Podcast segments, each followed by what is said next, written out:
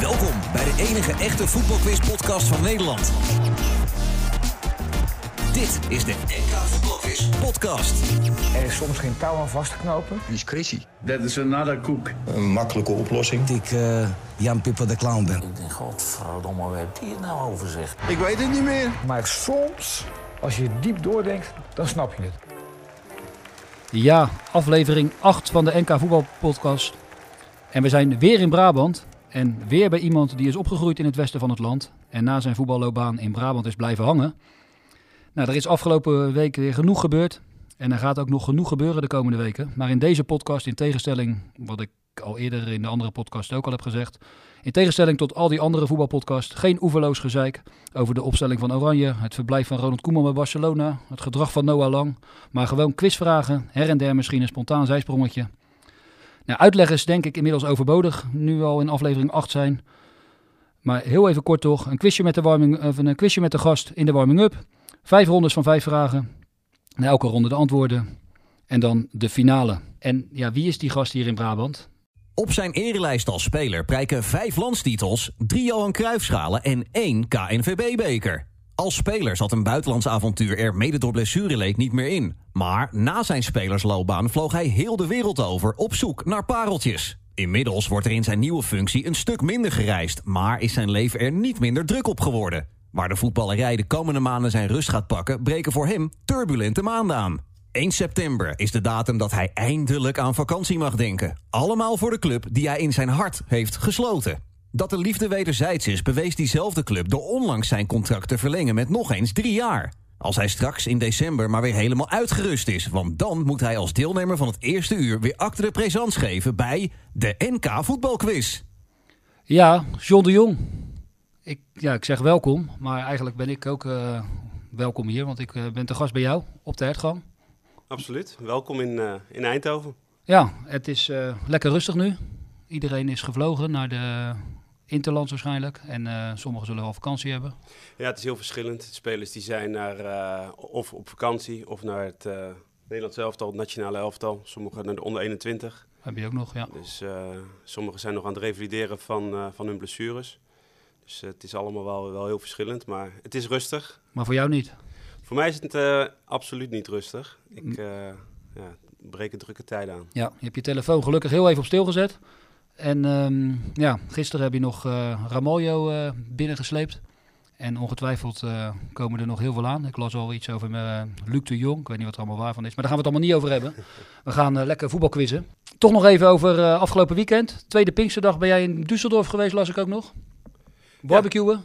Ja. nee, nee, daar was het weer niet naar. Nee, daarom, dat dacht ik ook al. Nee, nee maar wel een... Het is geen bokworsten. geen bokworsten, nee, een pom. Wel een goed diner gehad, maar wel binnen. Ja, binnen. Ja, ja, absoluut. Ja, voor de luisteraars die het niet weten, bij uh, de trainer van PSV, jullie evaluatie, uh, vooruitblik waarschijnlijk. Ja, alles in één. Uh, we hebben ook genoten van de avond, van de dag, van het diner, evaluatie, vooruitblik op volgend seizoen. er staat een korte voorbereiding, staat onze korte voorbereiding te wachten om... ja, dat is een belangrijke dag vandaag. Ja, inderdaad. Vandaag Vanavond is, zit jij, Manchester United, ja, zit jij een United shirt voor de televisie. Zeker weten.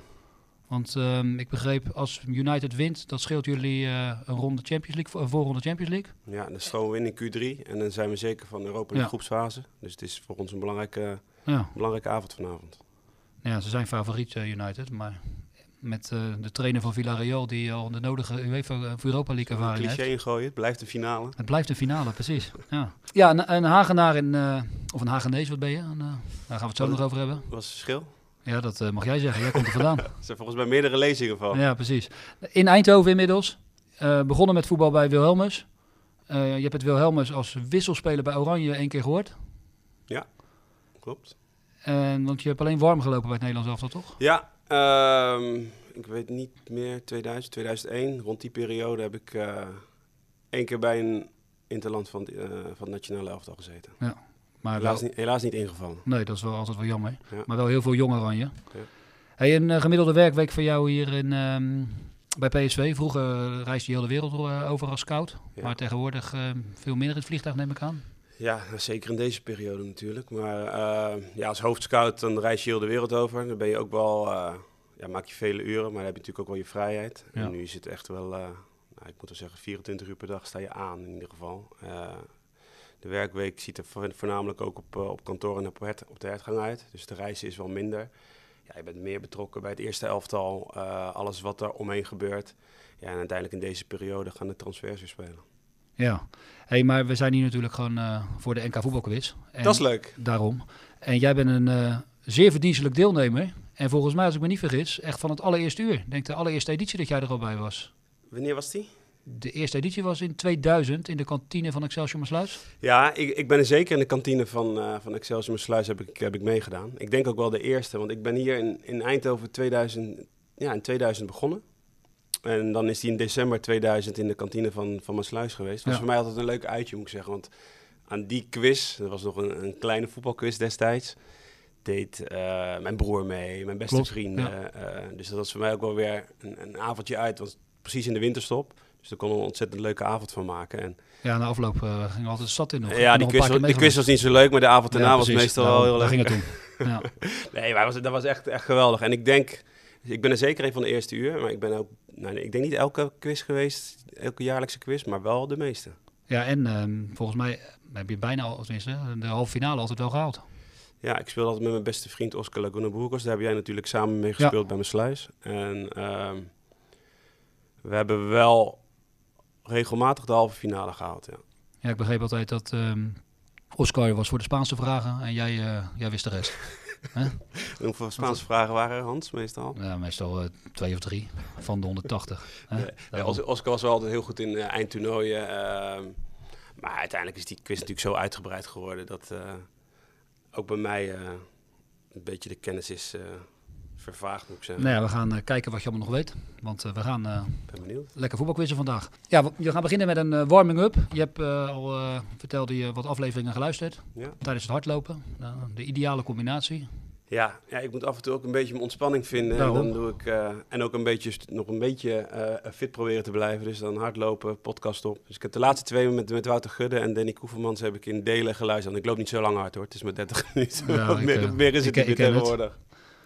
Maar het is de ideale combinatie. Zowel dat je fysiek als, eh, als geestelijk fit blijft. Dat je je hersenen blijven werken met de quiz. En eh, een stukje lopen.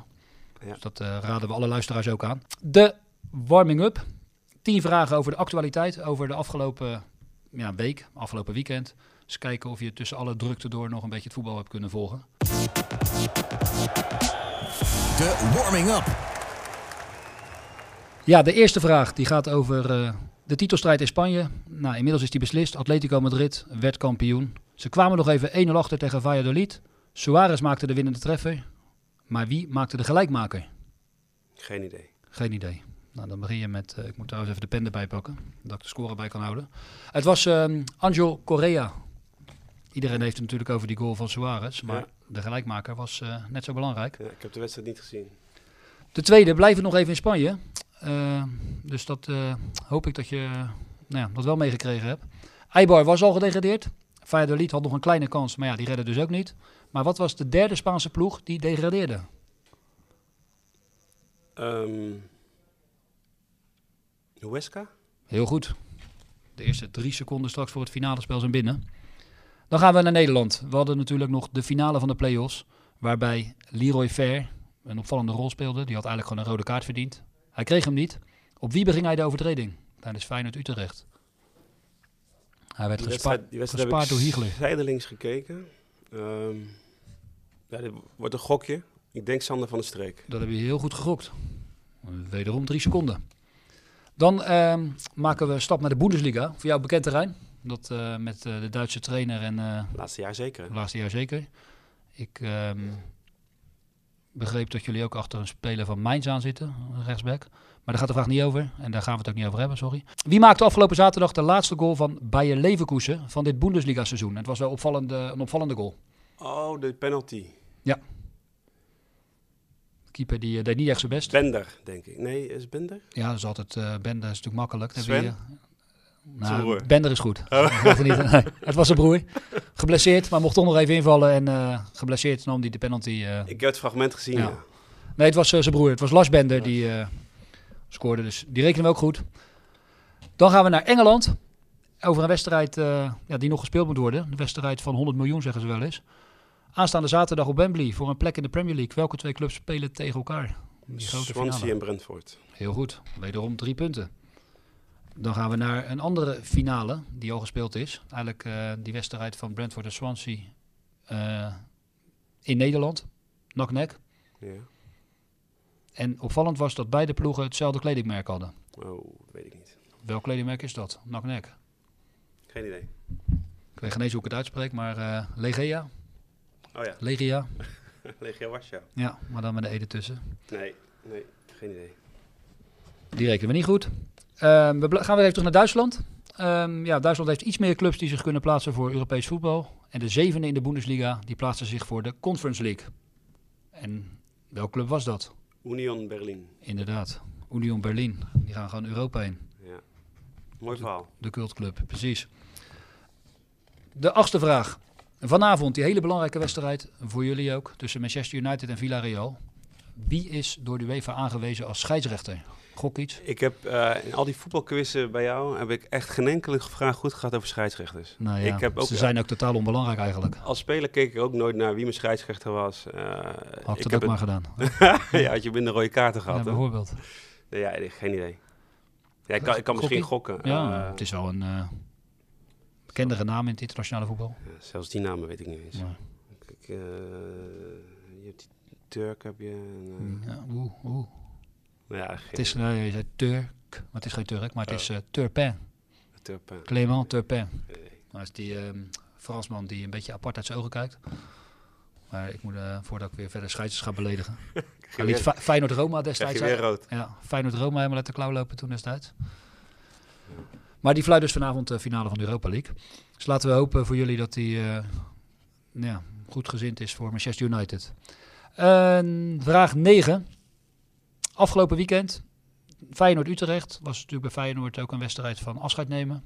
Welke Feyenoorder, een speler, ging na de zege op Utrecht even kort op de schouders van zijn medespelers? Omdat het zijn laatste wedstrijd in de Kuip was. Dat zal een Feyenoorder zijn die er lang gespeeld heeft. Dus het zou Bottekin kunnen zijn. Ja, stop maar, dat is goed. Ja? Ja, dat is weer drie seconden. En dan de laatste. De Spaanse EK-selectie, die was bijzonder. Geen Sergio Ramos, helemaal geen Real Madrid-spelers, natuurlijk ook uniek. Fransman erbij met Laporte. Ja. Maar er was ook een speler die bij Luis Enrique aan de bel had getrokken en zich had afgemeld, omdat hij fysiek en mentaal was uitgeput. Wie was dit? ja, die van Bilbao. Dat Martin- Martinez? Ja, Inigo Martinez. Heel goed. Nou, dan heb je toch, even kijken hoor. En zeven goed. Dus 7 keer 3 is 21 seconden. Dus dan ga je straks met 51 seconden het finale spel spelen. Oké, en wat is... eh, wie staat er één? Danny Koevermans. Eh, Danny. Ja, Danny, die de meest recente uitzending, eh, die begon trouwens met 54 seconden. Klopt, ja. Die wist al, had alles goed. Eh, Die had alles goed. Die had, ja. die had zijn tijd ook, dus die dacht er goed over na. Maar dat later. We gaan eerst eh, voor de luisteraars, die ongeduldig al zitten te wachten waarschijnlijk, wanneer we echt gaan beginnen met de quiz. Eh, vijf rondes, vijf thema's. En het eerste thema, dat hoort bij ronde 1, dat is Mexico. Ronde 1. Je bent ongetwijfeld vaak geweest in Mexico om te scouten in het Ja. verleden. Ja, PSV absoluut. heeft natuurlijk de nodige ervaring met eh, Mexicanen. Ja. Alweer een tijd geleden moet ik zeggen. De laatste keer denk ik met Lozano. Ja. Dus Lozano... Nou, eh, dat is een goede aankoop geweest. ja, Ja. Nou, Guardado die kwam natuurlijk niet uit Mexico. Tenminste, die komt wel uit Mexico, maar die hebben jullie. eh, die was al in Europa, ja. die was al een paar jaar in Europa. Maar zo eh, hebben jullie nog de no Guterres. Dat was na Lozano nog. Ja, klopt. Dus, dat, ja, dus Gutierrez is inderdaad eh, later dan Lozano geweest. Ja. Ja, ik, Mexico City denk ik twee of drie jaar geleden voor het laatst geweest. Ja. Ja. Nee, de vraag gaat over van alles en nog wat, maar het thema is Mexico. Dus we gaan starten uiteraard. kan maar één fragment zijn. Ja, het blijft me steeds bekoren, want ik heb mijn hart verloren in het mooie Mexico. Mexico, Mexico.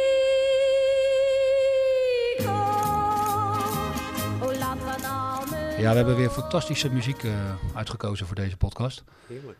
Nou, zangeres zonder naam. Glennis Grace is er niks bij. Maar de vraag gaat over het WK 86 in Mexico. Was voor het eerst dat een WK eindronde voor de tweede keer in een land gehouden werd.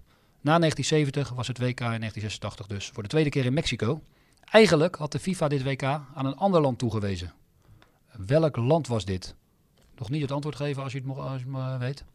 Want eh, dat gaan we straks allemaal behandelen. Maar Ik geef niks. Ik heb goed geluisterd naar de vorige twee, eh heel twee goed. podcasts. Nee, want eh, FIFA die had in 1974 beslist dat het WK naar een ander land zou gaan. Maar dit land gaf eind 1982 de FIFA te kennen dat het, ja, dat het niet ging. Ze konden het niet aan. En op 20 mei 1983 werd Mexico verkozen boven de andere gegadigden. De Verenigde Staten, die in 1994 alsnog aan de beurt kwam. En Canada. Een ernstige aardbeving in september 85, acht maanden voor de start van het toernooi in Mexico, leidde nog tot twijfel over doorgang van het evenement. Maar de stadions waren niet beschadigd en er werd beslist om verder te gaan met de voorbereidingen. Nou, het WK in Mexico, dat eh, vergeten we nooit meer. Maar welk land had dus eigenlijk het WK toegewezen gekregen? We gaan naar eh, vraag 2. Gio metió un golazo, Ochoa fue un dios, el público se unía esta ovación. ¡Eh, puto! Pinches holandeses nos sacaron del mundial con sus penaltis fingidos y malicia natural. Ja, hoe is jouw Spaans? Of Mexicaans, wat is het? Nee, ik, ik versta iets, maar... Je staat iets, maar je, je hoorde wel dat ze niet helemaal eh, blij was, het meisje. Nee, dat klopt. Ja, ik weet waar het over gaat. Ja, ik weet niet of precies. ik het al mag Ja, zeggen. mag je zeggen. Het gaat over, eh over Arjen Robben. Ja. Die is niet heel populair in Mexico. Eh, we weten allemaal waarom. Die beroemde wedstrijd in 2014. Daar gaat de vraag ook over. Er speelde in die wedstrijd bij Mexico een speler die dit jaar kampioen werd in een Europese competitie. Wie is dit? Dus in die wedstrijd in 2014, waarin Nederland op de valreep Mexico versloeg, eh, speelde een speler mee die dit jaar, dus onlangs, kampioen werd in een Europese competitie. Wie is dit? Overigens, die, eh, ja, die strafschop van Robben, ja, die kan je wel of die kan je niet geven. Maar hij had natuurlijk al veel eerder die wedstrijd een strafschop verdiend. Ja. Waarbij eh PSV er eh, Moreno, zijn been, hè? zijn been brak. Ja. Maar die maakte wel een overtreding toen. Ja, Ja. Maar toen zat hij niet bij jullie, hè? Nee. Nee.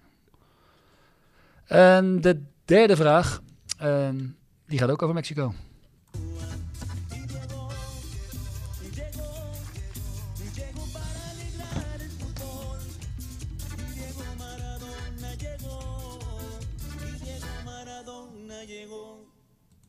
Ja, het gaat over de Netflix-serie over Diego Maradona in Mexico. Heb je die gezien?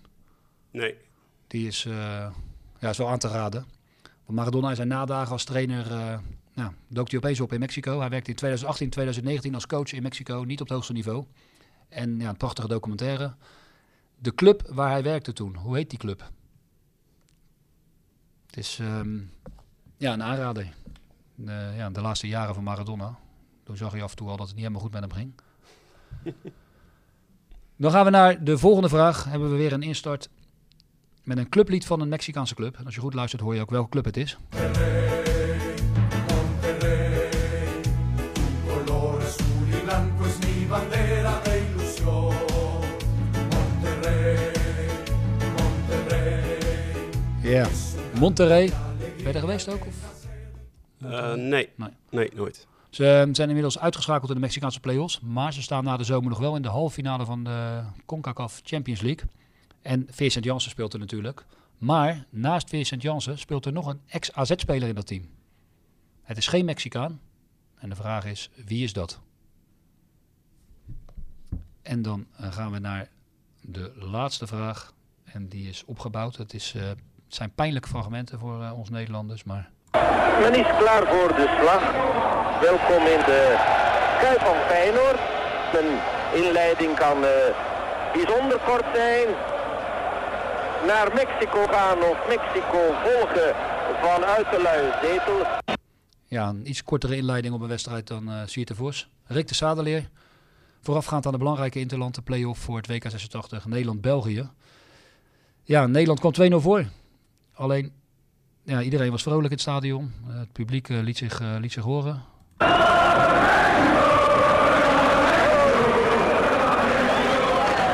Want Nederland zou, nadat ze het WK 82 moesten missen, weer naar het WK 86 gaan. Maar toen Daar is hem! Daar is hem! Niet wie het maar we op weg naar Mexico. Is George Groen? Dat zou kunnen. George Groen! Ja, George Grun en Mexico, die of sorry, België plaatsen zich in plaats van Nederland. De vraag gaat over België op dat WK 86 in Mexico. Ze speelden een succesvol toernooi. Ze werden uiteindelijk vierde. Ehm, de poolfase zaten ze ook bij het gastland Mexico in de pool. Maar bij welke twee andere niet-Europese landen zat België ook in de groepsfase op het WK 86 in Mexico? Waar Nederland dan misschien tegen had gespeeld als George Grun niet had gescoord. De eerste ronde was dit. Ik kan wel een beetje Spaans toevoegen. Ik denk dat ik Zero Puntos eh, had. Zero- zero puntos? Nou ja. Ja, ik, ga, ik ga het proberen. Maar, het proberen. Ja. Dan eh, gaan we naar de antwoorden. Antwoorden ronde 1. Ja, de eerste. Dat ging over ehm, de, even het WK in Mexico 86, wat eigenlijk toegewezen was aan een ander land. Het was een land ook eh, daar in de buurt. Wat denk je? Nee, die wist ik echt niet. Wist je niet? Nee. Dat is eh, Colombia. Maar die gaven dus de organisatie eh, uit handen. Dan eh, de tweede vraag. De Mexicaanse kampioen afgelopen jaar die meedeed in de wedstrijd tegen Nederland op het WK 2014. Ja, er, wa- waren natuurlijk meer die in Europa speelden. Chiquito volgens mij. Ja, die nou in, Eh, eh, die, die, die is verdediger met die lange haren.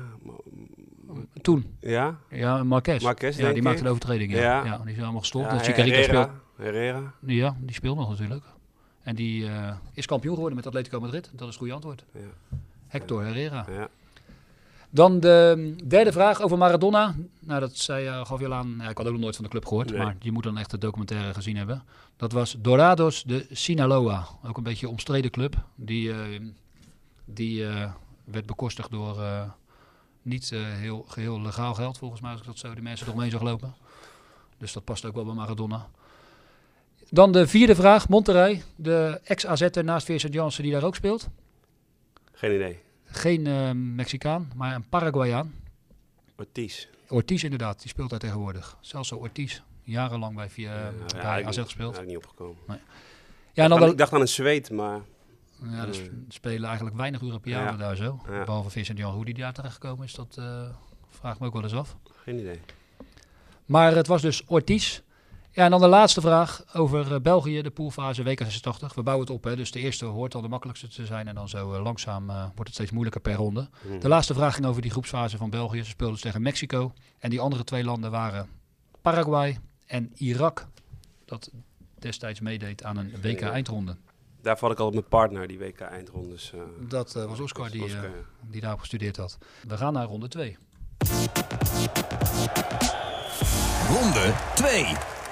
En het thema voor ronde 2 is iets waarvan ik eh, wel eens gehoord heb dat jij dat altijd nog wel eh, vierde, zeker vroeger. Dat is carnaval. Ja, ik ben helemaal eh ingeburgerd hier in Eindhoven. Daarom. En je kon je nog redelijk anoniem gewoon over straat met carnaval. Nee, dat nee, ging niet. Nee, Nee, je niet dusdanig toegetakeld dat je onherkenbaar was? Dat wel, maar meestal aan het einde van de avond dan Was je alles kwijt? was alles kwijt. Ja. Ja. Maar ja, dit jaar zat het dus ook niet in. Dus om, Nee, laatste, ja, laatste jaren steeds minder inderdaad. Maar we gingen wel eens met eh, een groepje spelers gingen wij wel, eh, wel carnaval vieren. Er was nog wel eens een, een, een weekend dat wij zelfs helemaal geen wedstrijd hadden. Meestal spelen altijd alle Brabantse clubs uit. Ja.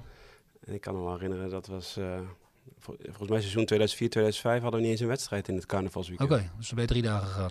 Nee, één, netjes. Ja, netjes. Ja. Ja, dat zat dat seizoen natuurlijk nog wat belangrijke Champions League wedstrijden die eraan kwamen. Ja, Want eh zo waren jullie heel dicht bij de finale. ja, inderdaad. Hey, ehm, ja, we gaan luisteren naar eh, ja, weer prachtige muziek uiteraard, want het thema is carnaval.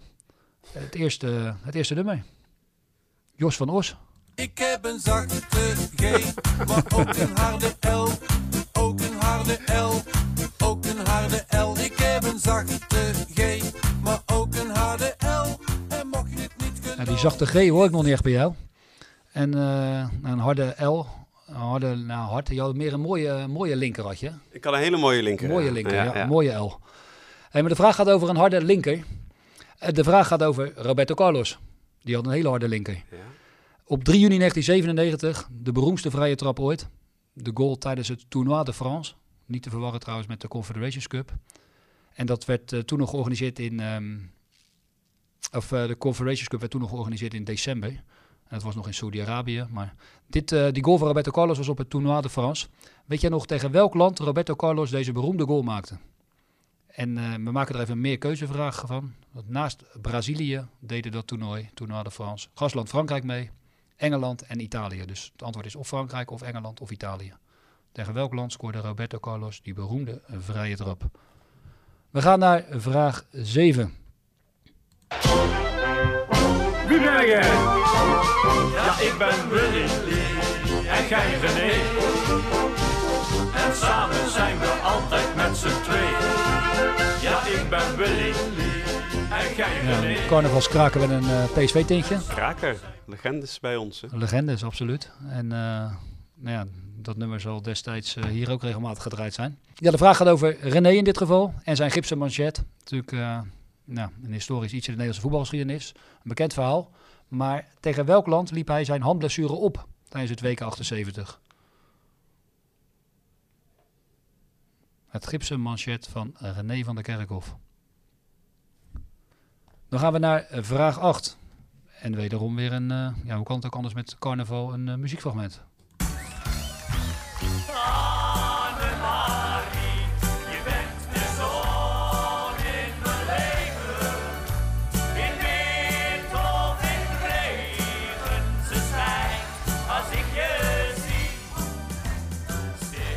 Ja, de Johnny's, die ook regelmatig voorbij komen met carnaval met het nummer eh, Annemarie. Maar de vraag gaat over andere Johnny's. Tweevoudig international college John. Eenvoudig international Ola John. En ze hadden nog een broer tussen hun in. En die broer speelde voor Fortuna Heracles, RKC en AGOVV in betaalde voetbal. Maar wat is zijn voornaam? Dus Collins John, Ola John. Maar die derde broer, de middelste, die ook betaald voetbal Ja, daar speelde. kom ik nog wel op. Daar kom je nog wel op. Ja, daar kom ik nog wel op. Dan gaan we naar vraag 9. Geen carnavalsnummer. Misschien in de late uurtjes. Ja, dat is waar. Op een gegeven moment eh, komt er iets betere muziek meestal. Hoewel vaak is het andersom. Maar dit was ehm, Rita Franklin met Respect. En tijdens het carnaval 2013 in Breda. En Breda, hoe heet Breda met carnaval? Jezus, ons kilo gehad? Nee, denk ik niet. Ja, volgens mij wel, ja. Ja? Kijk, we beter een carnavalsquiz kunnen we doen. en volgens mij wel, Kilo hij nooit zeg. Maar er was eh, een eerdere gast van onze podcast, Robert Maaskant, die was verkleed als Serdar Gozebuyuk. En dat had te maken, en hij had ook zo'n grote band om zijn arm met respect. En dat had te maken na de beroemde actie van Gozebuyuk eh ooit in de Westerrijd richting Maaskant in december 2012. Toen Maaskant trainer van Groningen was. En ehm, commentaar had op de leiding en Guzebuyuk die, eh, die rende naar hem toe en eh, die liet die band zo heel duidelijk zien. Maar tegen welke club vond dit beroemde incident plaats? Dus het moment dat uh, Guzebuyuk naar de zijlijn sprintte met een respectband in zijn handen en naar Maaskant liet zien. Dus tegen welke club speelde Groningen destijds? En dan de laatste vraag alweer van deze carnavalsronde. Ja, en dan mag eh, deze zanger, bekend in de voetballerij, helaas overleden, niet ontbreken. Kom op nou, pak hem beet. Aan slag met mij die kreet. Ik wil op mijn kop. Een kamerbreed tapijt. Een kamerbreed tapijt. Een kamerbreed tapijt. Ik wil op mijn kop. Een kamerbreed Ja, Ik zie hem ook gelijk staan, hè, langs de kant met dat... eh, Daar gaat de vraag over inderdaad. Ja. ja. Barry Hughes, eh, die ehm, ja, ook entertainer was, zo heette zijn boek ook geloof ik. Dus naast trainer nam hij ook eh, nou, onder andere deze grote hit Kamerbreed tapijt op. Hij zat vol grappen en rollen. En jij zei het al, zijn bekende actie met de rolfluit als trainer van Haarlem, die deed hij naar een collega-trainer. Wie was deze collega-trainer die hij eh, nou ja, met de rolfluit belachelijk maakte? Kan ik een gokje aan wagen? Dat, eh, dat kan. Dan ehm, gaan we naar de antwoorden van ronde 2. Antwoorden ronde 2. De eerste vraag ging over eh, de harde L van Roberto Carlos. Volgens mij was het bij Bartes, toch? Ja, klopt. Ja, Ja. Dat was eh, tijdens dat toernooi de Frans tegen Frankrijk inderdaad. Het gasland. Engeland won dat toernooi. En de tweede vraag ging over Willy en René van der Kerkhof. Ging eigenlijk over René van der Kerkhof. Zijn gipsen manchet. Hij raakte geblesseerd tijdens het WK 78. En eh, in de finale kreeg hij, hij, had al, hij droeg het al langer dat manchet, maar in de finale kreeg hij er pas problemen mee. Weet je tegen welk land Nee. dat was? Nee? Nee. Dat was de allereerste wedstrijd tegen Iran, waarin eh Rob Rensenbrink drie keer scoorde. Daar raakte hij geblesseerd aan zijn hand. Nou ja, hij kreeg dat manchet aangemeten, speelde er gewoon mee totdat Ja. Argentinië opeens moeilijk ging doen in de Ja. finale. Dan hadden we de Johnny's. Ola John en ehm, zijn oude broer Collins John, Ja. maar die middelste. Paddy. Paddy inderdaad, ja. Paddy John. Ja. Dan hadden we ehm, Rob- eh, Robert Maaskant met Guzebujuk, respect. Tijdens welke wedstrijd gebeurde dat? Nee, dit zijn de voetbalquizvragen Ja, eh, dat is wel waar ik... eh, Moeilijk. ja. En dat was Groningen tegen ja, een latere club van Maaskant, VVV Venlo. En de laatste vraag, dat was Barry Hughes, die langs de lijn stond met, eh, met het fluitje. Ik had het idee dat het eh Bert Jacobs was. Nee, nee die, die had het nog wel kunnen waarderen, denk ik, Bert Jacobs. Ja. Die had, maar deze trainer was, die werd boos en eh, die kon er niet echt tegen. Het was de Duitse George Kessler, destijds trainer van AZ. We gaan ehm, naar ronde drie. Ronde 3. En uiteraard mag het thema PSV niet ontbreken bij ronde 3.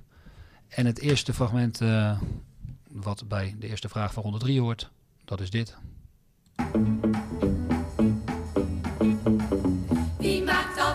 Niets meer lust? Wie verstoort mijn rust? Ja, dat is Peter. Ja, dat is Peter. Ja, het gaat over een Peter bij PSV. Nou, zoveel Peters zijn er volgens mij niet geweest in het verleden. Peter Hoekstra. Peter Hoekstra dat. En eh, die, die Deen. Die, Peter Muller. Peter Muller inderdaad, ja, ja. Maar het gaat over de huidige trainer van Jong PSV. Peter Unike. Peter Uneke inderdaad. Hij eindigde dit seizoen als veertiende met Jong PSV in de keukenkampioen-divisie. En daarmee is hij gewoon kampioen geworden van de belofte teams. Ja. Want hij hield de andere belofte teams onder zich. Maar welke drie andere niet-Jong clubs eindigden ook onder Jong PSV? Dus Jong Ajax, Jong Utrecht en Jong AZ eindigden onder Jong PSV. Dus dat betekent dat het met de jeugd van jullie wel goed zit. Ja, wij hebben ontzettend veel goede jeugd. Onze academy is echt, eh, gaat heel goed. Steeds jonger komen ze al in, in jong PSV te spelen. Soms ook wel een beetje de moeilijkheid natuurlijk als ze in, eh, in de eerste divisie spelen tegen, tegen oudere spelers. Maar hebben een heel goed seizoen gehad. En, en de doorstroom naar onze eerste elftal is natuurlijk... eh, Ja, is de laatste jaren de wel laatste gebleken jaren echt ook. goed. Als je nu Ja. ook zag met Cody Gakpo, Albispo, These, Vertessen, Mo. Noni is hier dan jong begonnen. Ja. Dus eh, ja, dat gaat, eh, dat gaat heel verleden goed. natuurlijk met Bergwijn, die ook vanuit de Jong... eh, Ja, Bergwijn, Sam Lammers is laatst, Ja. heeft een mooie transfer gehad. Dus, Maar er lopen nu ook wel weer dus eh, de nodige spelers in waarvan jij veel verwacht de komende jaren. Ja, wij- wij- wij- ga geen namen noemen waarschijnlijk. maar- Nee, nee, nee, maar wij hebben in de Academy zeker jongens die eh, de potentie hebben om het eerste elftal te halen. We gaan ehm, naar de volgende vraag. Deze vraag ging dus over de keukenkampioen-divisie. De volgende vraag gaat, gaan we iets verder terug. En daarbij horen we een heel beroemd eh, fragment uit de geschiedenis van PSV. Ik vind het wel een beetje moeilijk om te vertellen, omdat het, ik ben er niet helemaal eh, legaal aangekomen. Eh PSV heeft ooit alles de UEFA Cup gewonnen in eh 78. Ja. En ik weet niet of jullie je herinneren dat die, eh, die is gestolen. En jij hebt hem. Ik heb hem, ja. Laat eens zien wat je hebt. Doodse stilte, werkelijk. Nee, even serieus. Is dit... Dit is, dit is de UEFA Cup die PSV in 78 Dit is- heeft gewonnen. Ja, Theo Maassen die eh, opeens de UEFA Cup teruggaf. In 2001 gaf hij hem terug eh, bij Jack van Gelder aan tafel. Die eh, had hij ooit gestolen. Maar weet jij nog, of weten de luisteraars nog, welke ex-PSV'er toen ook aan tafel zat en waaraan hij de UEFA Cup teruggaf? Wie was deze ex-PSV'er die, eh, die daarbij zat en de, ja, de UEFA Cup weer in ontvangst mocht nemen? Ik denk dat ik die wel weet.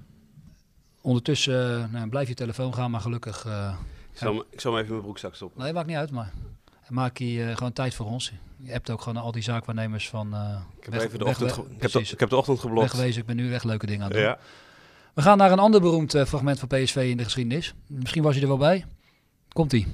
Dames en heren, hij is sinds 1994 bij PSV. Ronald Koeman! Daar was ik zeker bij.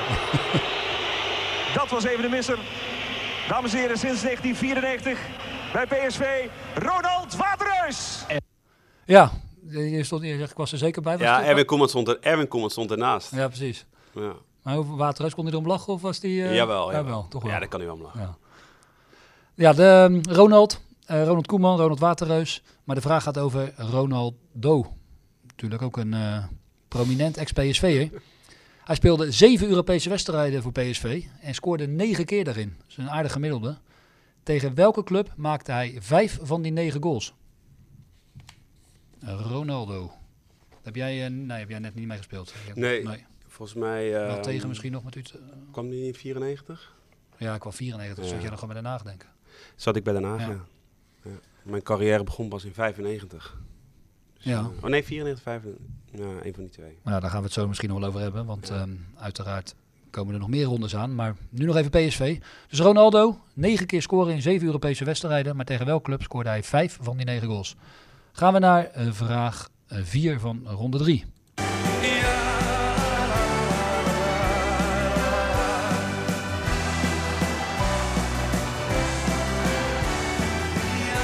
Ja, normaal gesproken elk jaar eh, rond deze tijd.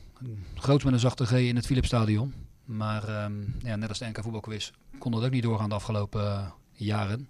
Twee jaar. Maar ik las dat ze naar Ahoy gaan, geloof ik. Ja, ja helaas hebben we twee keer, eh, twee keer moeten missen. Ja, precies. Ja. Guus. Maar als we het over PSV en Guus hebben, dan hebben we het niet over Guus Mevers. Dan hebben we het natuurlijk gewoon over Guus Hiddink. Guus Hiddink, eh, ja, de meest succesvolle trainer ooit bij PSV. Meerdere landstitels en natuurlijk die Europa Cup 1 die hij won. En dat was die finale tegen Benfica. Dat was volgens mij eh, gisteren, zag ik allemaal dingen voorbij komen. Dat ook eh, precies Ja. de datum was. Ja. We nemen deze podcast op op 26 mei. Ja. 25 mei is een historische datum in de geschiedenis van PSV. Maar die finale was een van de 59 Europese wedstrijden die eh Guus Hiddink coachte als PSV-coach. Er is één club waarin hij, waartegen hij vier keer speelde. Dus twee keer thuis, twee keer uit. En waarvan hij geen enkele keer verloor. Hij won van die club twee keer en hij speelde twee keer gelijk. Hij speelde ook vier keer tegen Monaco, tegen Arsenal, tegen Milan, tegen Real Madrid en Olympique Lyon. Maar daartegen bleef hij niet ongeslagen. Maar er is één club waar hij vier keer tegen speelde en waarvan hij niet verloor. Speelden wij ook in mijn tijd tegen die Ik club? denk het wel, ja. Dus dat eh, zou je misschien kunnen weten. Ja, dan de laatste vraag. Dan gaan we naar eh, iets modernere muziek.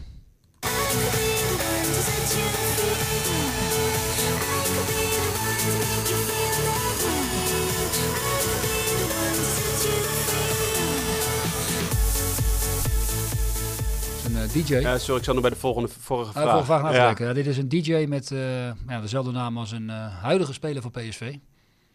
Dus, eh, dit was Nicky Romero. Ja. ja. Ja. En jullie hebben natuurlijk nog steeds Maxi? Maxi, Maximiliano Romero. Alleen hij is ja, zwaar geblesseerd ja, ja, hij heeft zijn kruisband gescheurd Ja. aan het begin van het seizoen. Terwijl hij eigenlijk net een beetje... Hij is al gescoord volgens mij nog zelfs. Hij scoorde tegen Emmen en daarna stond hij in de basis tegen Moura, Europese wedstrijd. En na 10 minuten ging het, Ja. binnen 10 minuten ging het mis helaas. Hey, en eh, hij is pas de tweede Argentijn bij, eh, in PSV Ja, 1. Wat zeker. dat betreft is PSV en Argentinië niet zo'n eh, bijzondere goede combinatie nog. Nee, we, ehm, En terwijl we andere, hebben vandaag andere de 21ste gepresenteerd uit Brazilië. Ja. Dus dat staat in schil contrast met de Argentinië. Argentijnen. En ja, sta je er reden voor of is het gewoon puur toeval? Nee. Nou ja, kijk, we hebben natuurlijk wel een sterkere band met Brazilië. ook. Mhm. Vanwege de fantastische spitsen die hier hebben gespeeld. Maar een echte reden is daar niet voor. Nee, nou ja, Romero, laten we hopen dat hij eh, weer fit wordt en eh, ja, aan de belofte gaat eh Die andere. Argentijn was een linksback. Nou, dat is de vraag. Wie was de eerste? Jullie hebben ook nog trouwens Carizo hier eh, gehad. maar die nooit heeft het niet eerste eerst gespeeld, nee. Maar de vraag is, één wedstrijd Eredivisie, één wedstrijd Champions League. Dus ook ja, niet heel succesvol.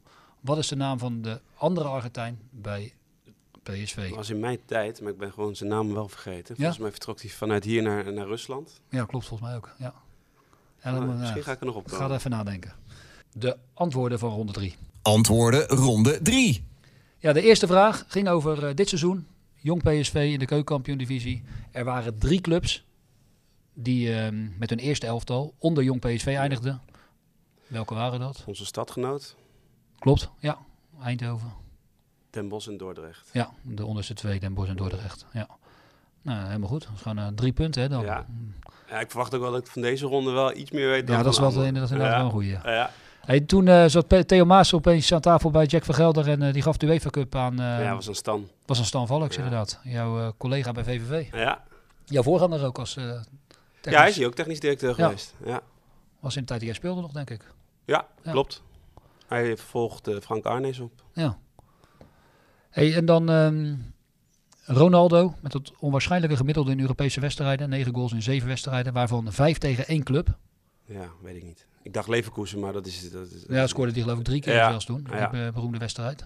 De vijf, was 5-4, dat PSV nog wel verloor. Ja. Nou, hij scoorde eh, vijf keer tegen Mipa. Uit Finland. Uit Finland, ja. En dan de vierde vraag, dat was Guus Hiddink, die tegen één tegenstander vier keer speelde en niet van verloor. Ik twijfel tussen eh, AEK Athene en Auxerre. Die hebben, daar heb ik namelijk allebei tegen gespeeld. Weet ik Ja. ook dat we daar niet van verloren Ja. hebben. Ja, AEK en Athene- staat me ook nog bij dat wij met PSV eh, in 8, 8, 89, maar dat was hij. Nou, voor mij onder Hans Westerhof was dat Ah, toen. eh, ja, dat Romario scoorde, ja, ja. dat hij eigenlijk eh, te Ja. laat terugkwam, Romario Ja. of zo. Dat hij, eh, die vrije trap, eh, ja. ja. Nee, ehm, het is inderdaad eh ook zo. Ja, twee keer gelijk, twee keer gewonnen.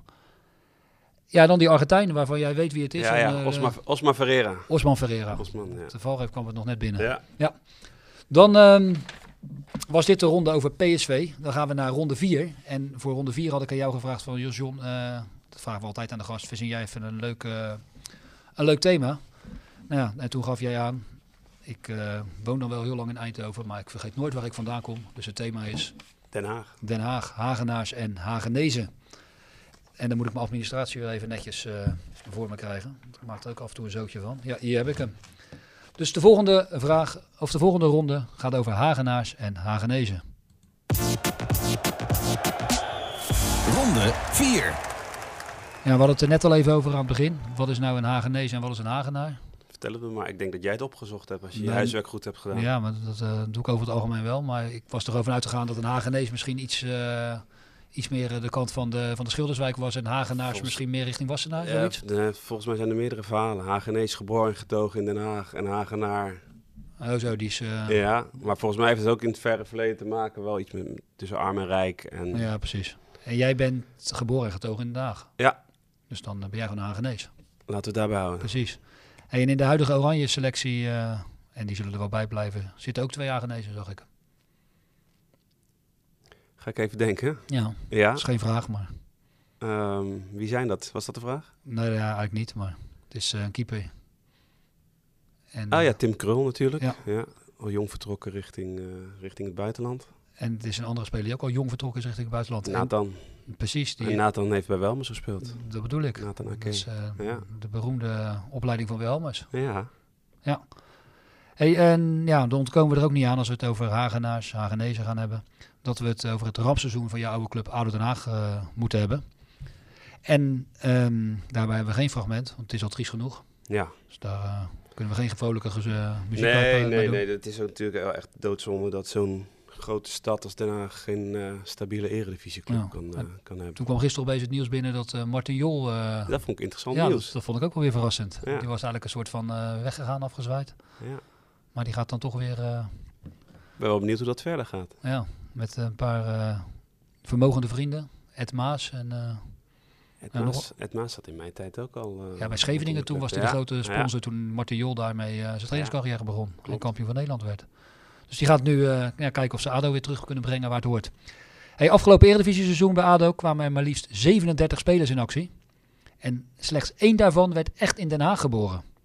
Janmaat Leidsendam, dus dat nou ja, niet echt Den Haag.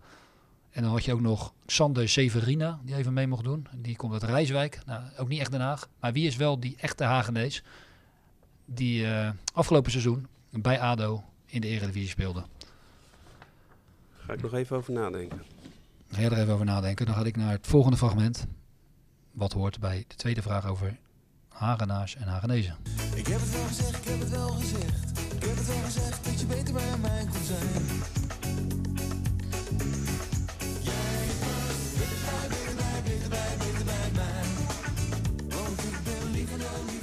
Ja, een oude klassieker van Tim Immers. Liever dan lief. Ja, Tim Immers. Tim Immers. Ja, dan maken we maar even de link naar, Ja, naar Lex, Lex. Immers. Ja, je moet wat. Hè? Ja, Lex Immers. Hij speelde ehm, in 2011 met ADO de voorronde van de Europa League. De laatste keer dat ADO in ehm, Europa actief was. En eerst versloegen ze nog Tauras Tauragé uit. Litouwen. uit Litouwen, inderdaad. Hij scoorde twee keer Immers. Maar de ronde daarna werden ze uitgeschakeld. En de vraag is, uit welk land kwam die tegenstander van ADO in Europa? Dus de laatste tegenstander van ADO in Europa. Met eh, Lex Immers, ook wel eens Tim Immers genoemd. Nog eh, bij ADO. Dan de volgende vraag, vraag 3. En dit is wel een Hagenees, denk ik. Een echte. Waar het over gaat. Maar eerst een muziekje.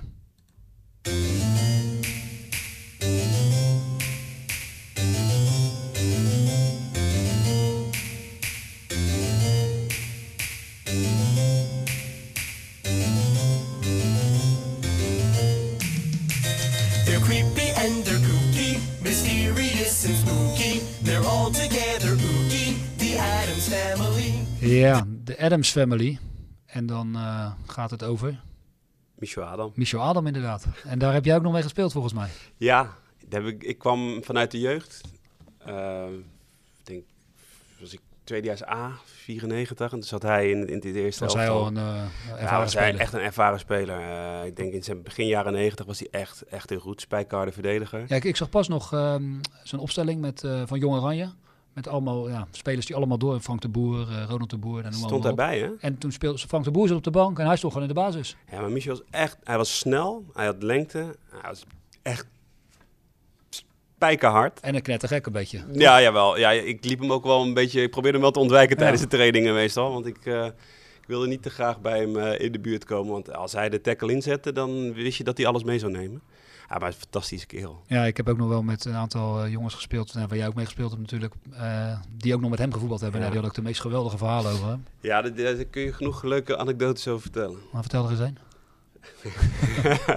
Eentje die voor de podcast eh Ja, joh, maakt- geschikt dat maakt niet uit, joh. Ja, ja, het is natuurlijk wel fantastisch. Maar hij was destijds semi-prof. Hè? Hij was gewoon ook postbode bij, eh, eh, bij dat hij gewoon eh, bij Den Haag eh, profvoetballer was. Mhm. Dus 's ochtends bracht hij de post rond. En 's middags kwam hij trainen. Kwam hij iedereen overhoop schoppen. Dan ging hij weer naar huis. En zo ging dat door. Maar ja, een mooi verhaal is wel... We hadden Theo Verlang als trainer. Dat was mijn eerste seizoen dat ik eh, een contract had.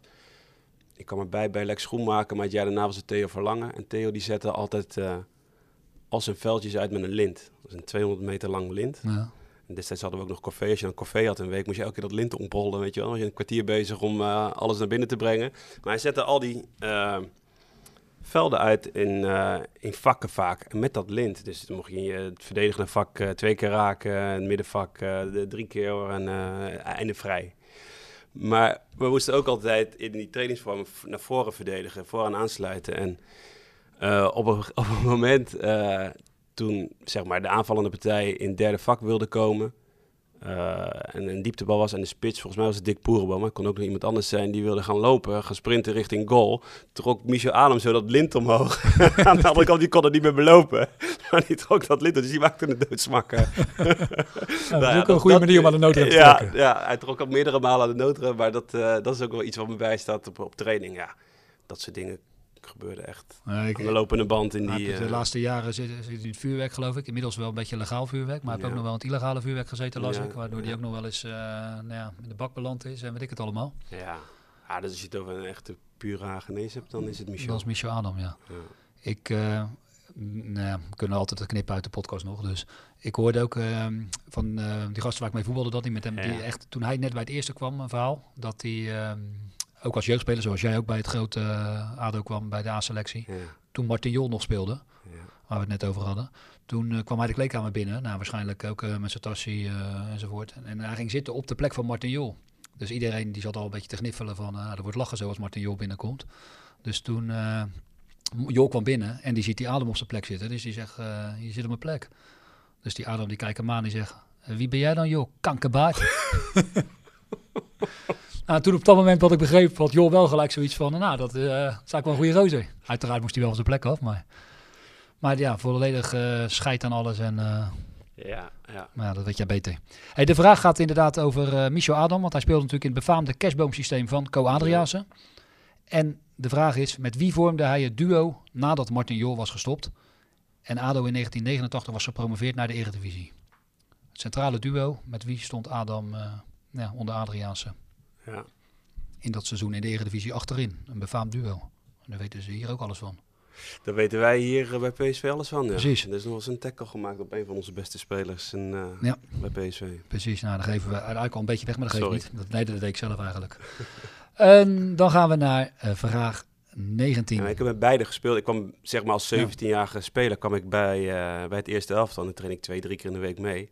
Nou, dan was je niet blij als je tegen die twee Nee, eh, precies. we moesten staan in, Ja, 4 geloof- tegen, in een 4 tegen 4 of in een, eh, in een partijvorm. Geloof ik, ja. Toen, eh, toen waren er ook nog geen camera's in het veld. Dus er konden nog ook wel Ja. eh, wat, wat tenminste minder camera's langs het veld. Ja. ja. De vierde vraag eh, in deze ronde. Is hier soms een mooi meisje dat even dansen met me wil? Oh Foxy Foxtrot met je elastieke benen. Die wil elke avond naar het dancing toe. Ja, Nico Haak hoorden we hier. En dan gaat de vraag over de enige in Den Haag geboren speler die ooit de Europa Cup 1 finale heeft gewonnen. Guus. Guus Haak inderdaad.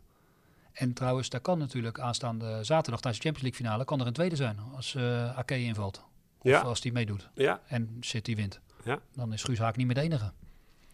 Maar de vraag gaat over in Den Haag, een in, in Den Haag geboren speler die in 1978 de Europa Cup 2 won door met 4-0 van Austria Wien te winnen. Wie is dat? Dus dit is al een iets moeilijkere vraag. Ja. Nou, de vorige gaven we bijna cadeau. Dus, Ja. eh, maar dit is een in Den Haag geboren speler. Die won in 1978. Ik zeg er niet bij met welke club. Won die de Europa Cup 2 door de finale met 4-0 van Austria Wien te winnen. En wie is dat? 78 zit hier eh, in mijn hoofd een hele andere cup die we wonnen. Ja, dat eh, lijkt me ook. Dat was de UEFA Cup Ja. inderdaad, ja. Waar Theo Maas net, eh eh, nou, Theo Maas net over vertelde. Ja. Ja, de laatste vraag. Ehm, Den Haag. Eh, niet alleen goede voetballers voortgebracht, maar ook, en dan gaan we eerst even luisteren naar een fragment. Niet jouw favoriete onderwerp.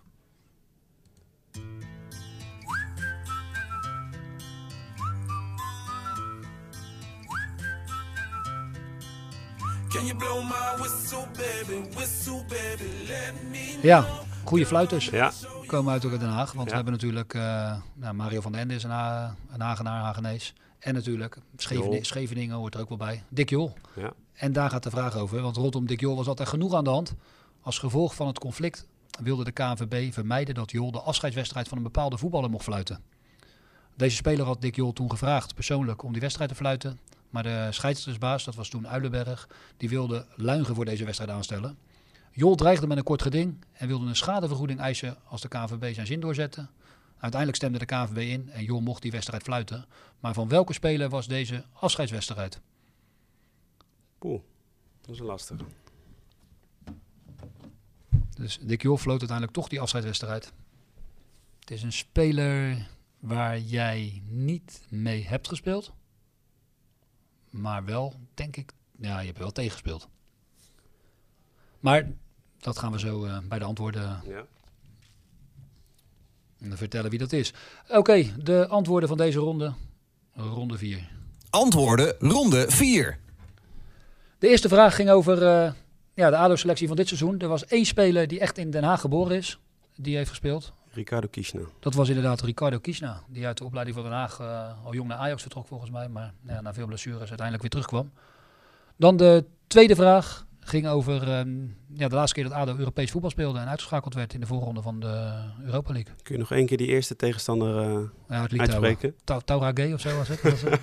Zoiets. Ik, ik weet niet tegen wie. Volgens mij... eh, nee, ik weet het niet. Het, was, ehm, het land was Cyprus en het was tegen Omonia Nicosia. Omonia hebben wij tegen gespeeld dit, eh, Dit seizoen. dit seizoen. Oh ja. ja. Europa dat- League. die hebben ook ooit tegen Ja. Den Haag gespeeld. En die wonnen van Den Haag toen. Hey, dan eh, was de vraag, eh, ja, de centrale duo Adam en Marco Gentile. Marco Gentile inderdaad. Tegenwoordig uh, assistenttrainer bij Excelsior. Ja, dan de Hagenees die ehm, de Europa Cup 2 finale speelde in 1978. Met Anderlecht. Johnny dus Baba. Johnny dus Baba inderdaad. Ja. Ja. Die eh, later ook nog voor, of de- die ook nog voor Ajax heeft gespeeld. En eh, voor NAC. Maar het is een Hagenees. Ja.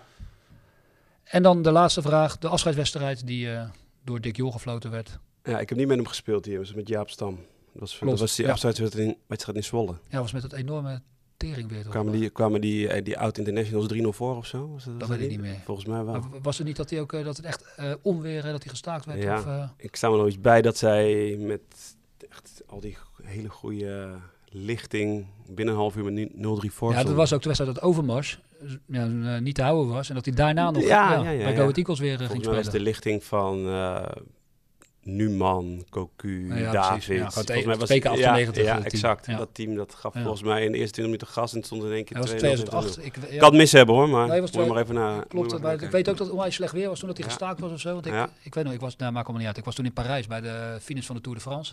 Ja. En, nou, toen was die wedstrijd. Dan zat ik eh, in de hotelkamer een beetje... eh, Die wedstrijd te ja, kijken. precies, te zappen. De finish gemist. Nee, het was 's avonds, zaterdagavond. En die dag daarna was te veel. eh, de Tour die gewonnen werd door Carlos Sastre. Dus voor Rabobank een quiz geven daar zo. En, nou ja, we dwalen weer vreselijk af. We gaan naar de laatste ronde, ronde 5. En voor ronde 5 hebben we als thema gekozen Jong. Ja, en hoe zou, ja, hoe zou dat nou komen, jong? Dan ben ik wel benieuwd naar je vragen. Ja, precies. Nou, dat kan natuurlijk van alles zijn met jong. Ja. Dus, eh, maar het gaat niet over John de Jong. Dat is maar beter ook. Daarom. De eerste vraag. En dan gaan we weer luisteren naar prachtige muziek.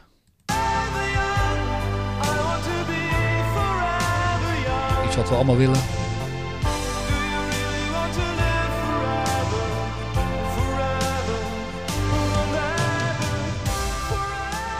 Maar wat maar weinige mensen lukt. Forever Young van Alphaville hoorden we. Maar iemand die toch eigenlijk wel Forever Young blijft, eh, is Slatan. Die, eh, die blijft mee bezig. Gaat hij het EK nog redden? Of is het definitief? Volgens mij niet. eh, hij zal ook niet bij de selectie, dacht ik. Terwijl hij zelf toen eh, zei van, wat niet bij de selectie, ik zorg... Ja. Maar het zou me ook niks verbazen als hij opeens weer fit is. maar, Zou wel goed zijn, toch? ja, het zou heel goed zijn. Ja, en, ja een van de meest eh, merkwaardige voetballers ja, uit de voetbalgeschiedenis eigenlijk wel. Ja. Ja. Kind van Malmö FF. Maar in 2019 werd bekend dat hij mede-eigenaar werd van een andere Zweedse club. Ja, klopt. De vraag is, welke club is dat? En eh, nou, daar waren ze niet blij bij bij Malmö. Ik geloof Nee, dat zijn ze- standbeeld ja, hebben ze- hebben ze gewoon gelijk naar de grond getrokken. Ja. Ja, die wijk het is ook geen frisse wijk waar die vandaan komt in Malmö. Nee. Rosengard. Ben je veel bij, ook in Zweden geweest? Ja, heel veel. Heel veel, in, eh, heel veel bij Malmö geweest. Ik kan al een hele mooie trip maken. Kopenhagen, Malmö. Kon je doorrijden naar boven naar Göteborg. Tussendoor had je nog een paar clubs die daar zaten. Dus dat was ideaal om... Voetbalclubs? Voetbalclubs, Oké, ja. eh, nou ja, Zweden er ook wel andere clubs zijn, denk ik. Nee, ik heb het over voetbalclub Ja? man. Valkenberg FF zit daar. En eh, ja, nog wel een aantal op die weg eh, van Malmö naar Göteborg. Want welke Zweden heb jij eigenlijk je rol van scout uh? Toivonen. Toivonen? Ja, dat was een... Toivonen was een van mijn eerste. Oké. Ja. Dat was een aardige uh, Ja.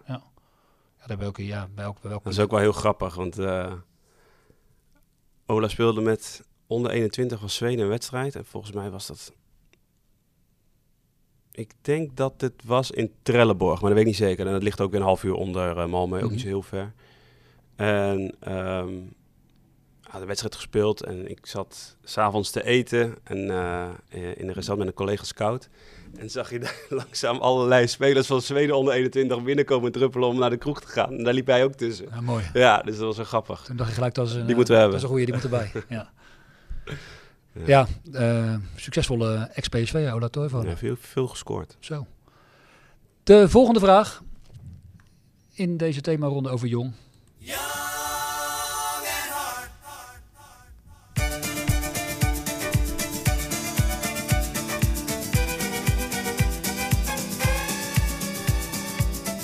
Ja, een vrolijk deuntje. De Bluebells. Wist ik ook niet hoor, maar dat uh, jongen het hart. En toen moest ik opeens denken aan het EK 2012. Want daar speelden bij Engeland Ashley Young en Joe Hart samen in het, uh, in het Engelse team. Ze werden groepswinnaar zelfs tijdens het EK 2012. Maar ze verloren in de kwartfinale van Italië met strafschoppen. Ashley Young die miste. Maar wie was destijds tijdens dat EK 2012 de bondscoach van Engeland? Met Ashley Young en Joe Hart in, in het team. Gaan we naar vraag 23. Ja, ja on onvoorstelbaar. Als sportman is dit... Ja, als sportman is persoonlijk mijn in de grootste schande uit, uit, het, uit het Nederlandse sport ooit. Ja, Henk de Jong. Ja. Dit jaar toch gepromoveerd met, uh, of kampioen geworden met uh, Cambuur. En hij sprak van de grootste schande uit de Nederlandse sportgeschiedenis. Maar er zal een andere de Jong, die jou wel bekende Jean-Paul de Jong, die zal er anders over denken. Want hij was aanvoerder van Utrecht in die bekerfinale van 2002. En hij zal zeggen, dat is het grootste schandaal ooit. Toen grensrechter Kloeg, die, uh, die kreeg een tiaatje volgens mij, want die zag de Wambetto over het hoofd. En, niet zo ver buitenspel, toch? Nee, je stond maar een klein stukje buitenspel. En toen, uh, nou ja, weet allemaal hoe het afliep. Die bekerfinale, daar gaat de vraag over. Wie waren de enige drie, het waren er maar drie, Nederlanders... die speelden in die bekerfinale voor bekerwinnaar Ajax? Dat was een uh, vreemdelingenlegioen destijds Ajax. En ze hadden drie Nederlanders maar die speelden. Nou, er, wordt, uh, er wordt gegokken. Ik heb die, die wedstrijd niet gezien. Volgens mij zaten we met PSV in, uh, in Azië.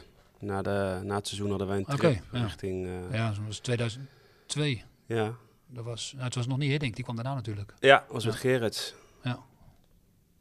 ja. Nou ja, dat wordt uh, gokken. En dat is het leuke uh, bij zulke, zulke vragen. Heb je de één goed krijg je één punt. Bij tijdens de NK Voetbalkus normaal. Ja. heb je de twee goed, krijg je twee punten enzovoort. En de Ja. echte toppers, nou ja, die, eh, En die maken hier het verschil, hè? die maken hier het verschil. En dan gaan we naar de mm, vierde vraag. Got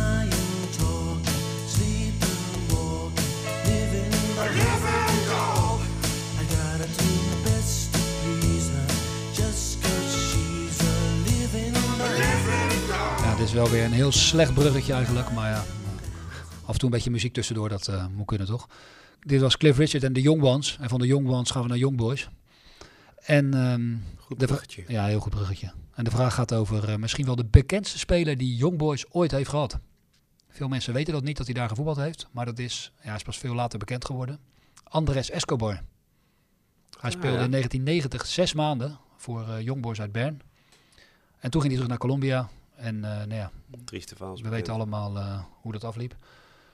Ehm, ja, de vraag gaat over die beroemde wedstrijd waarin hij de Verenigde Staten op een 1-0 voorsprong zette met zijn beroemde eigen goal. Maar de vraag is, wie scoorde de 2-0 voor Team USA, voor de Verenigde Staten, die wedstrijd?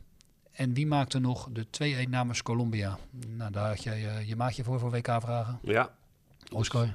Die mag je zo oplepelen straks die antwoorden. Ja. Die weet ik als die luistert, dan mag hij ze, ze geven. Ja. De beroemde wedstrijd waarin eh, Escobar een eigen goal scoorde. Het werd 2-1 voor Team USA. Wie maakte de andere twee goals in die wedstrijd? En dan de laatste vraag. Gaan we luisteren naar een trainer ja, waar je ook nog onder getraind hebt. te draaien. En dan begint ze echt te voetballen. Dat vond ik echt mooi hoor. En dan. Ja. Ja.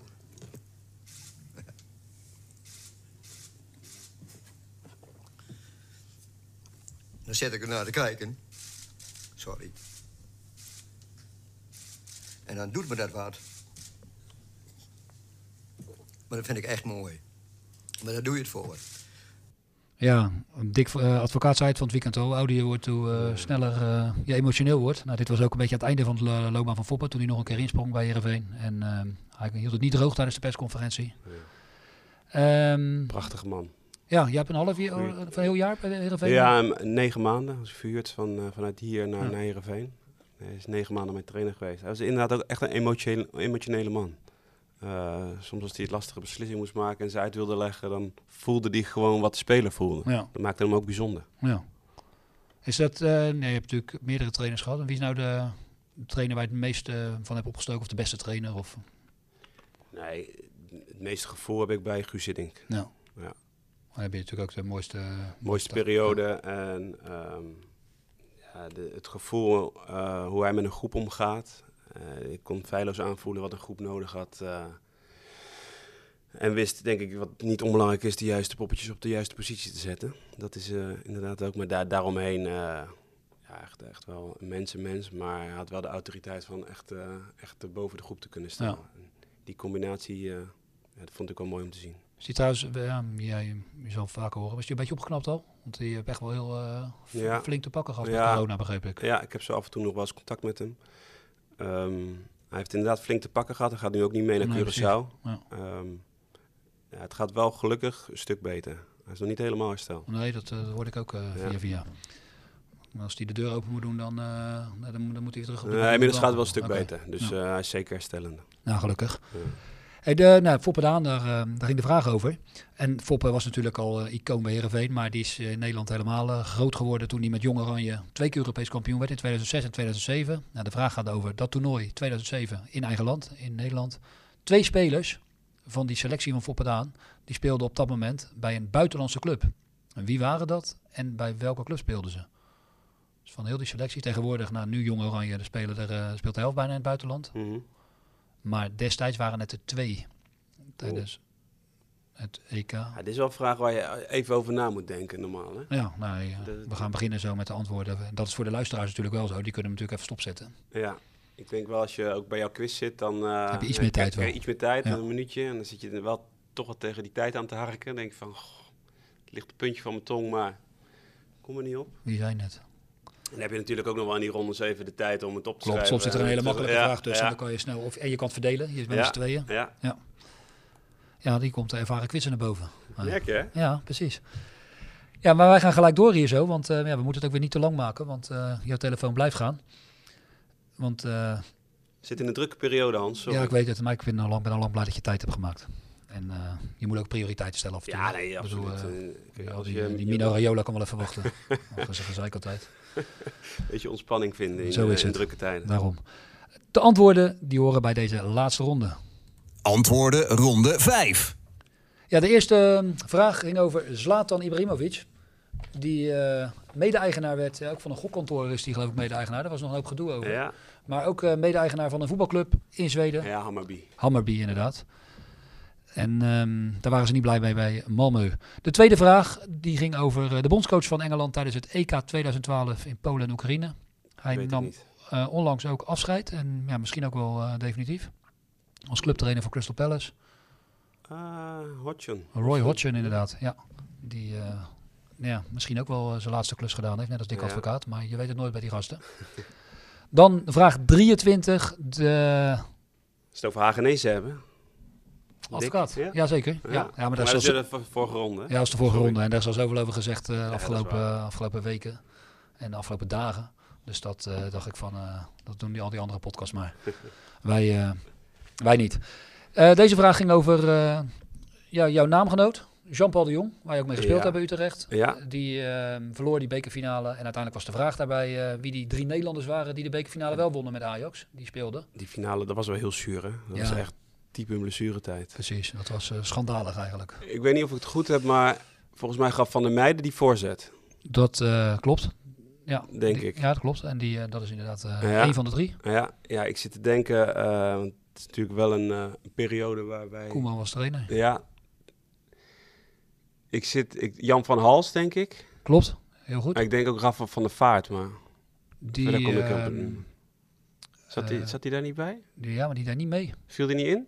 Blijkbaar, eh, blijkbaar niet. Want ik heb de Het is wel de periode van Ja. dat, dat Van der Vaart en Snijder volgens mij... Nou, eh, Snijder denk ik iets later. hè. Ja, Snijder is misschien iets later. Want Snijder die... ehm, eh, ja, volgens, ja, Snijder later. Dat Ja? seizoen daarna. Die debuteerde toen eh, in Koninginnedag 2003. Daar debuteerde hij samen met Robin in het Nederlands elftal. Want dit was eind 2002. Dus dat, se- dat seizoen...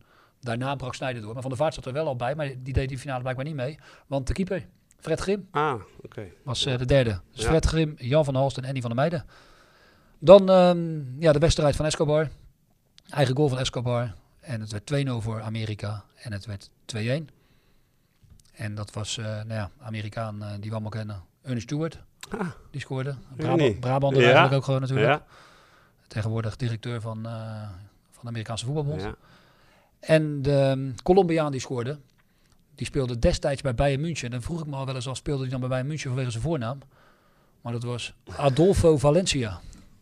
Die later nog voor, eh, volgens mij Atletico Madrid ook speelde. De Colombiaan Adolfo Valencia.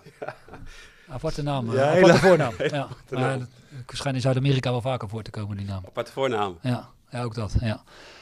Hey, en dan ehm, het jeugd EK 2007. Twee spelers die op dat moment niet bij een Nederlandse club onder contract stonden. Wie waren dat? Wat ik...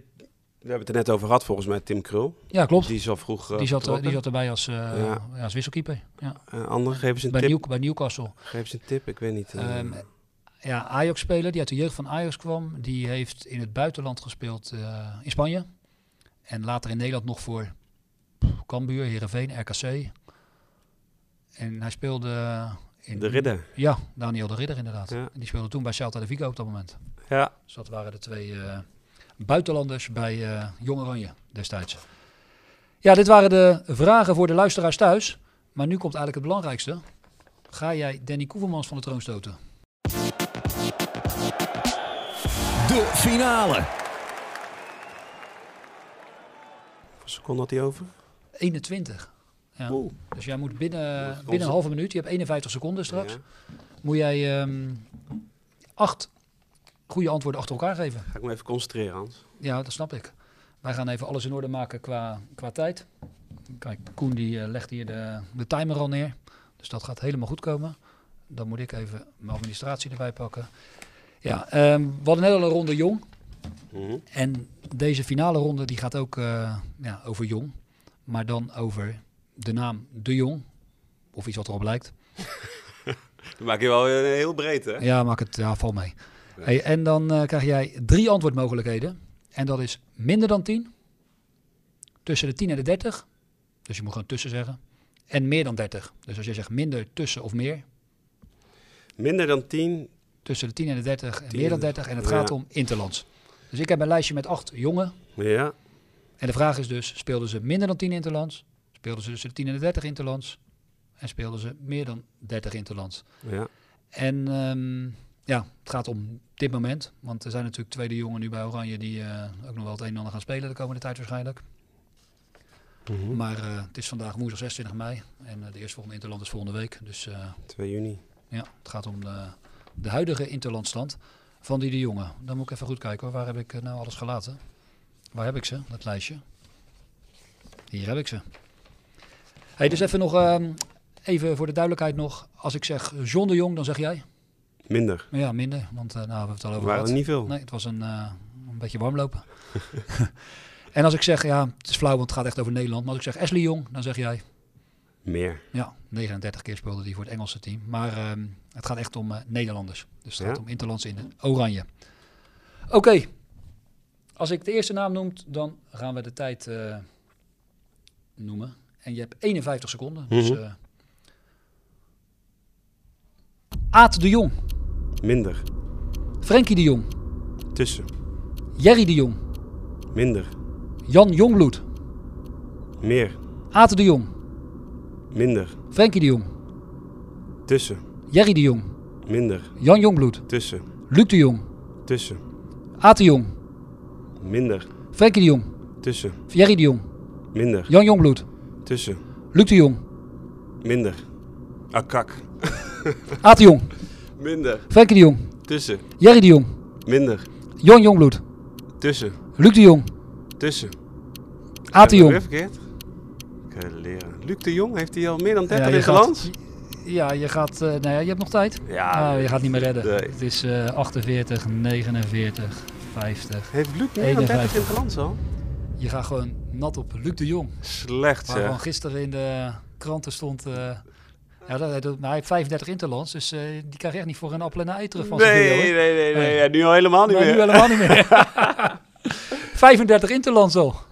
Ja. Dat had ik niet verwacht. Nee, dus eh, ja, je ging hartstikke goed. Ja. De Jong, ja, wie is Ja, Jong? nee, maar ja, die komt ook uit... Ja, ja, misschien wel, want die komt dus uit Den Haag, geboren in Den Haag, bij, Nee, bij ADO gespeeld. Nee, dat is geen voetballer geweest. Nee. Maar die eh, speelde minder dan vijf eh, interlands inderdaad. Ja. Nou, Frenkie die speelde op het moment tussen nog, maar die Ja. gaat er wel overheen als het goed is de komende tijd. En die staat op 25. Jerry de Jong, ja, drie. Ja. Jan Jongbloed, 24. Ondanks dat hij gewoon twee WK-finales heeft gespeeld. Eh, maar ja, verder, die speelde alleen toernooien, bijna. Dan, eh, ja, Luc, daar ging, ging het verkeerd. Ja, speelde het inmiddels... stom dat ik daarna minder zeg bij Luc. Ja, Dat- dan, ja, dat, is de, dat is het spel, hè. Die, dan raak je helemaal in paniek. Ja. Ja, nou, Nigel de Jong was een makkie geweest. Ja, meer. Ja, 81, dat is de Jong met de meeste. Theo de Jong hadden we nog. Die was eh, nou, tussen 15. Oh. En Siem. En dat is inderdaad minder. Ja. Dus eh, ja, dat je nou net op Luc de Jong is wel mooi. Eh, dit is wel leuk, hè? Ja, dat is, Dit is leuk. een mooi verhaal. Dat is een mooi verhaal, ja. Ja, eh, je... Sorry, Luc. Ja, dat... eh, Het is wel een sorry op zijn plaats, hè? Denk ik. denk het wel, ja. Maar ja, dat eh, zou je nog wel merken. Misschien dat, het net, eh, dat hij er daarom net zegt van... nou, ik blijf nog lekker een jaartje bij Sevilla. Nee. Hey, ehm, ja, bedankt. Jij eh, gaat weer hard aan het werk. Superleuk dat we hier de gast mochten zijn. Ja. En ehm, ja, Dankjewel voor je komst. Ja, geen het, dank. eh, Naar het mooie Eindhoven. Vond Zeker. erg leuk om te doen. Zeker. Wij, eh, je weet dat ik hier wel voor in ben. En Als ik de tijd heb, zeer zeker. Ja, dan hopen we in de december... tijd is zo schaars tegenwoordig. Ja, dat, eh, maar in december straks dan maak je gewoon even tijd. Gaat het door? Daar gaan we wel vanuit, toch? We Nee, hebben nog geen definitieve datum, maar het, is, ja, het gaat er goed uitzien volgens mij. Ik zie andere evenementen allemaal al aangekondigd worden. Ik beloof dat ik erbij ben. Mooi, gezellig. Ehm, ja, nog even voor de luisteraars. We zijn druk bezig met een speciale EK-editie die we uiteraard voor het EK online gaan gooien. Dus normaal gesproken om de twee weken deze podcast. Maar in dit geval zullen we iets eerder eh, met de EK-editie komen. Met, als het goed is, een geweldige gast. Waar we nu eh, druk mee bezig zijn. En dan ehm, verwachten we jullie weer uiteraard bij eh, onze podcast. En vergeet niet te abonneren, te liken, te delen enzovoort. En tot zover deze eh, podcast met John de Jong vanuit Eindhoven. En tot de volgende.